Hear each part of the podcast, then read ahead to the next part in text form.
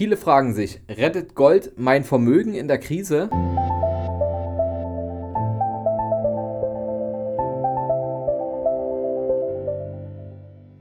Vom Sparer zum Investor. Dein Podcast rund um die Themen wissenschaftliches Investieren und Vermögensaufbau mit Immobilien. Neue Wege zur Rendite, ohne dabei zu spekulieren. Viel Spaß dabei.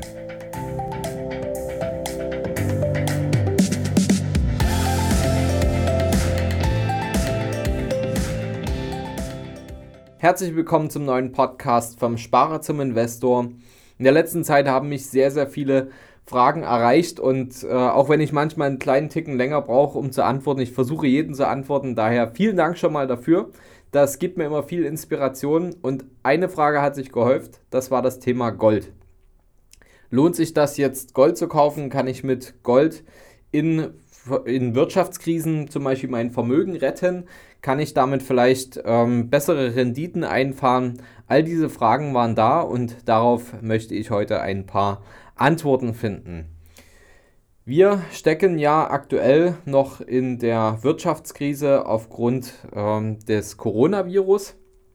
Wir haben eine Pandemie weltweit und das hat natürlich auch starke wirtschaftliche Auswirkungen in jedem Land. Der Corona-Crash hat die Aktienkurse weltweit purzeln lassen.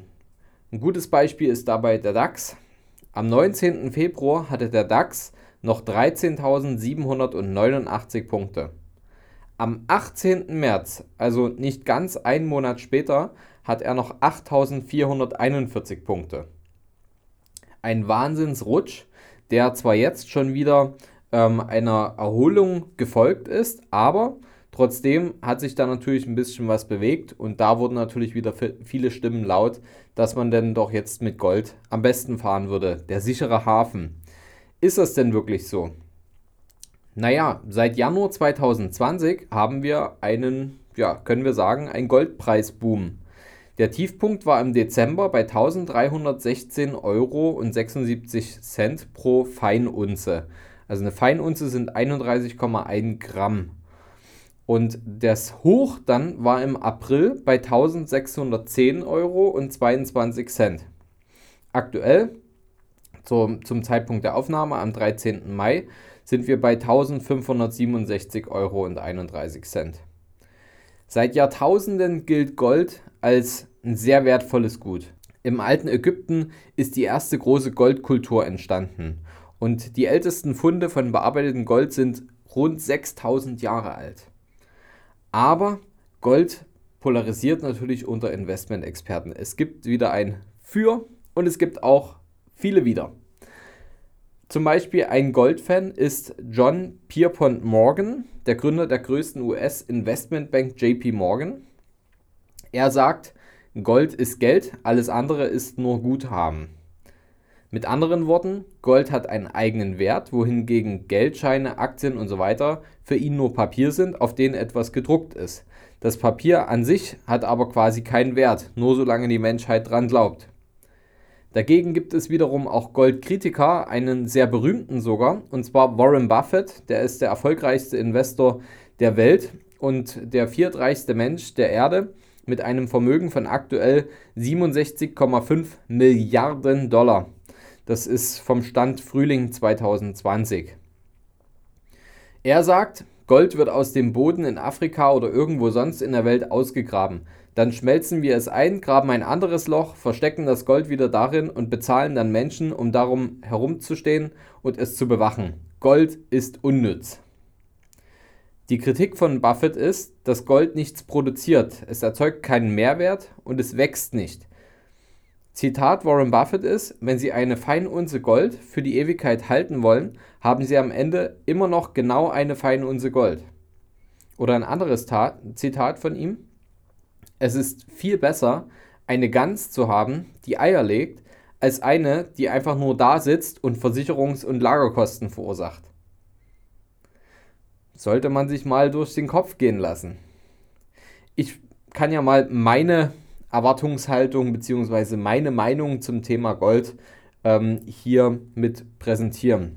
Ich denke, die Erwartungshaltung an Gold sollte nicht diese sein, dass man jetzt äh, spekulieren kann und dass man damit große Renditen erzeugt, sondern es ist eher eine Art zweite hohe Kante. Gold ist kein Ersatz für eine Aktie und weil Gold ist einfach auch kein Renditebringer.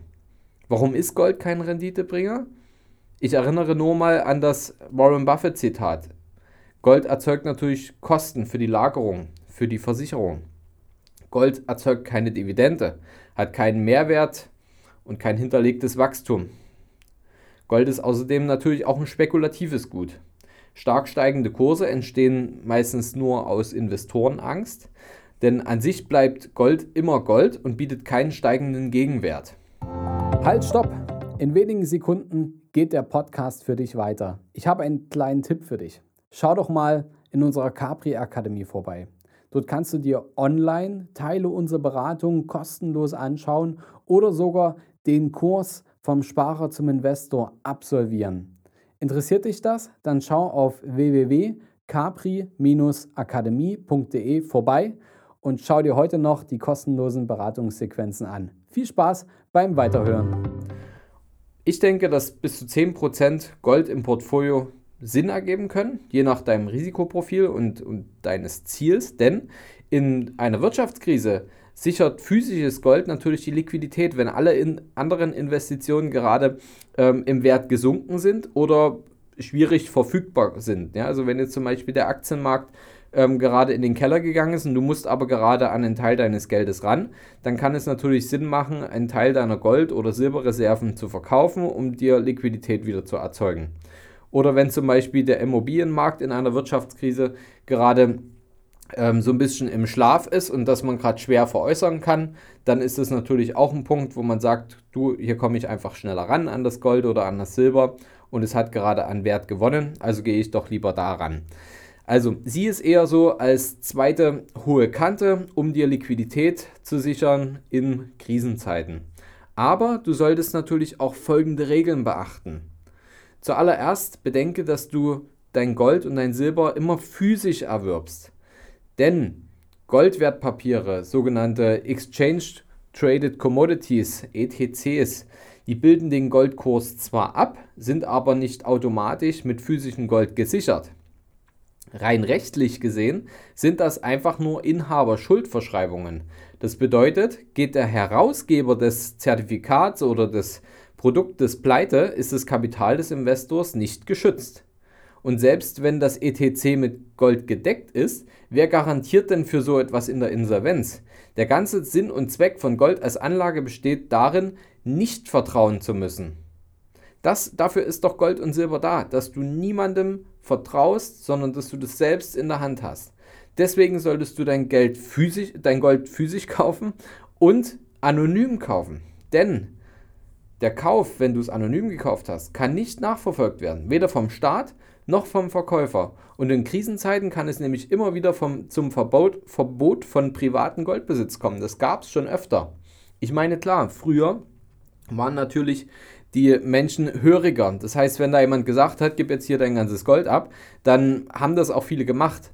Ich glaube, heute in, in Zeiten des Internets und des, des Wissenstransfers und wo viele Informationen ja auch öffentlich verfügbar sind und auch nicht immer alles geglaubt wird, ähm, wenn jetzt jemand sagen würde, Mensch, alle sollen jetzt hier ihr physisches Gold abgeben, das, ja, ich glaube, das würden nur wenige tun. Ähm, es sei denn, es ist natürlich nachvollziehbar, dass sie das haben könnten dann äh, ist man natürlich, ja, auf Deutsch gesagt, gelackmeiert. Das heißt, ähm, du solltest Gold anonym kaufen. Wie kannst du es anonym kaufen? Du suchst einen vertrauenswürdigen Edelmetallhändler. Ähm, wenn du da einen Tipp brauchst, dann schreib mich gerne an. Ich kann dir jemanden aus unserem Netzwerk empfehlen. Und ähm, du kannst dort anonym kaufen bis zu 2000 Euro einmalig. Das hat sich ein bisschen verändert. Ähm, du gehst also mit Bargeld zum Händler hin, kaufst da deine Gold- und Silberwaren und bekommst dafür eine Tafelrechnung. Dein Name wurde nirgends hinterlegt und du musst deine Identität nicht offenlegen.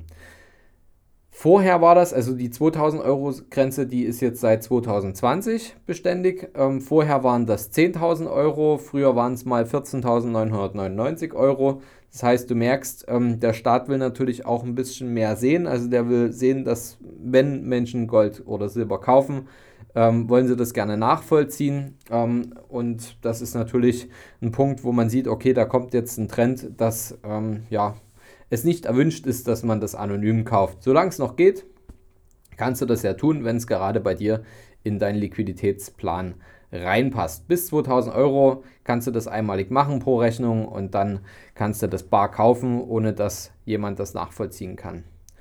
Und es kommt natürlich auch auf die Größe an. es kommt auf die Größe und die Stückelung vor allem an. Da ist immer die Frage, soll ich Münzen kaufen oder Barren kaufen? Münzen sind natürlich meistens die kleine Variante, da gibt es verschiedene Größen. Ein Vorteil dabei ist, dass sie sich in einer Krise besser als Zahlungsmittel dosieren lassen und dass natürlich bekannte Motive auch bei den ja, potenziellen Käufern, die dir die Münze wieder abkaufen können, durchaus bekannt sind. So ein Maple Leaf oder Wiener Philharmoniker, das hat jeder schon mal irgendwie gehört und das ist natürlich leichter veräußerbar. Ähm, Nachteil ist bei Münzen, die sind immer ein, ein Stückchen teurer also der, der, Warenwert ist etwas teurer, weil die Herstellung einfach ein bisschen aufwendiger ist, teurer ist und der Aufschlag einfach da etwas höher ist vom Händler. Barren wiederum sind die äh, etwas größere Variante. Also Barren gibt es auch in verschiedenen Größenstückelungen. Und da sind im Prinzip die Vor- und Nachteile genau das Umgekehrte von, von Münzen. Also es, es lässt sich halt, das ist das Negative daran, äh, schwer dosieren, wenn du jetzt einen Kilobarren zum Beispiel hast dann kannst du nicht einfach mal ein Stück abschneiden. Und man muss auch sagen, dass natürlich solche Barren auch ähm, fälschungsanfällig sind, weil die sind natürlich jetzt nicht besonders verziert. Und da gibt es ja verschiedene Metalllegierungen, die ähm, in etwa das gleiche Gewicht von einem, von einem Goldbarren aufweisen. Und da kann es sein, dass da mal der Kern aus was anderem besteht. Deswegen ist äh, bei ja, größeren Barren eher Vorsicht geboten und die sind auch ja, schwer dosierbar, schwer wieder verkaufbar. Es muss ja auch jemand das Geld dafür aufbringen, was du dafür haben möchtest. Vorteil dabei ist wiederum, dass du eben mehr Menge für dein Geld bekommst. Und ganz wichtig, das ist mein letzter Tipp, Tipp zum Thema Gold und Silber und Edelmetalle. Achtung vor Goldsparplänen. Bitte schließe keine Goldsparpläne ab. Die haben viel zu hohe Kosten, denn es ist nun mal so, mit Edelmetallen, das ist ein Massengeschäft, da sind keine großen Margen versteckt. Äh, jeder kann nachvollziehen, was so ein Stückchen Gold und Silber kostet und was da in etwa noch an Produktionskosten hinten dran hängen. Das sind keine riesen Margen, die da die Händler haben. Und wenn jetzt jemand dir einen Goldsparplan anbietet, dann lass bitte die Finger davon, es sei denn, du kannst nachvollziehen, dass die Kosten eher gering sind, was ich nicht glaube. Das sind typische Vertriebsprodukte, ähm, die einen sehr hohen Vertriebskostenanteil drin haben. Du hast dort verschiedene Laufzeiten hinterlegt, bist da dran gebunden. Ähm, da wird zwar viel geworben mit physischer Hinterlegung und so weiter, aber ähm, letztendlich, wenn diese Krise da ist und du tatsächlich an dein Geld ran musst und du abhängig bist von jemandem, der äh, Öffnungszeiten hat oder dir das ausliefern muss, dann ist wieder dieser Kern nicht erfüllt. Du musst nämlich mit Gold und Silber musst du niemandem vertrauen. Und wenn du da wieder einen Produktherausgeber hast, der das für dich irgendwo einlagert, ähm, dann bist du auf den wieder angewiesen. Und ich denke, das erfüllt nicht den Sinn und Zweck. Und gerade es gibt auch Goldstrukturvertriebe, ähm, die solche Sparpläne anbieten. Da verdienen ganze Hierarchien äh, mit am Verkauf. Das heißt, mit jedem, mit jedem Produktverkauf, da müssen mehrere Leute der Nutznießer sein. Und da empfehle ich dir grundsätzlich die Finger von zu lassen, denn du willst ja gern ähm, Geld verdienen und aus einem Euro zwei machen und nicht aus einem Euro 50 Cent. Das soll es nicht sein und erfüllt ja auch nicht den Zweck eines Edelmetallkaufs. Ja, heute mal ein ganz anderes Thema gewesen. Ich hoffe, alle Fragen sind beantwortet. Das sind zumindest all die gewesen, die mir begegnet sind. Und ich wünsche dir ganz viel Freude beim Gold- und Silberkaufen. Das ist auch eine tolle Erfahrung, sowas mal in der Hand zu haben und sowas ähm, bei sich zu Hause irgendwo liegen zu haben und sich Verstecke auszusuchen. Da gibt es die kreativsten Dinge. Und ja, viel Freude dabei. Viel Freude, wenn du vom Sparer zum Investor wirst und bis zum nächsten Mal in unserem Podcast.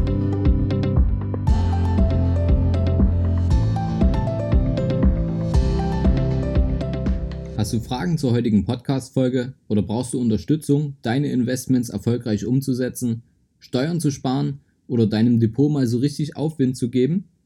Dann schreib mir gerne eine Mail an schuster at capitalreinvest.de. Die Mail findest du auch nochmal in den Show Notes. Ich freue mich von dir zu lesen.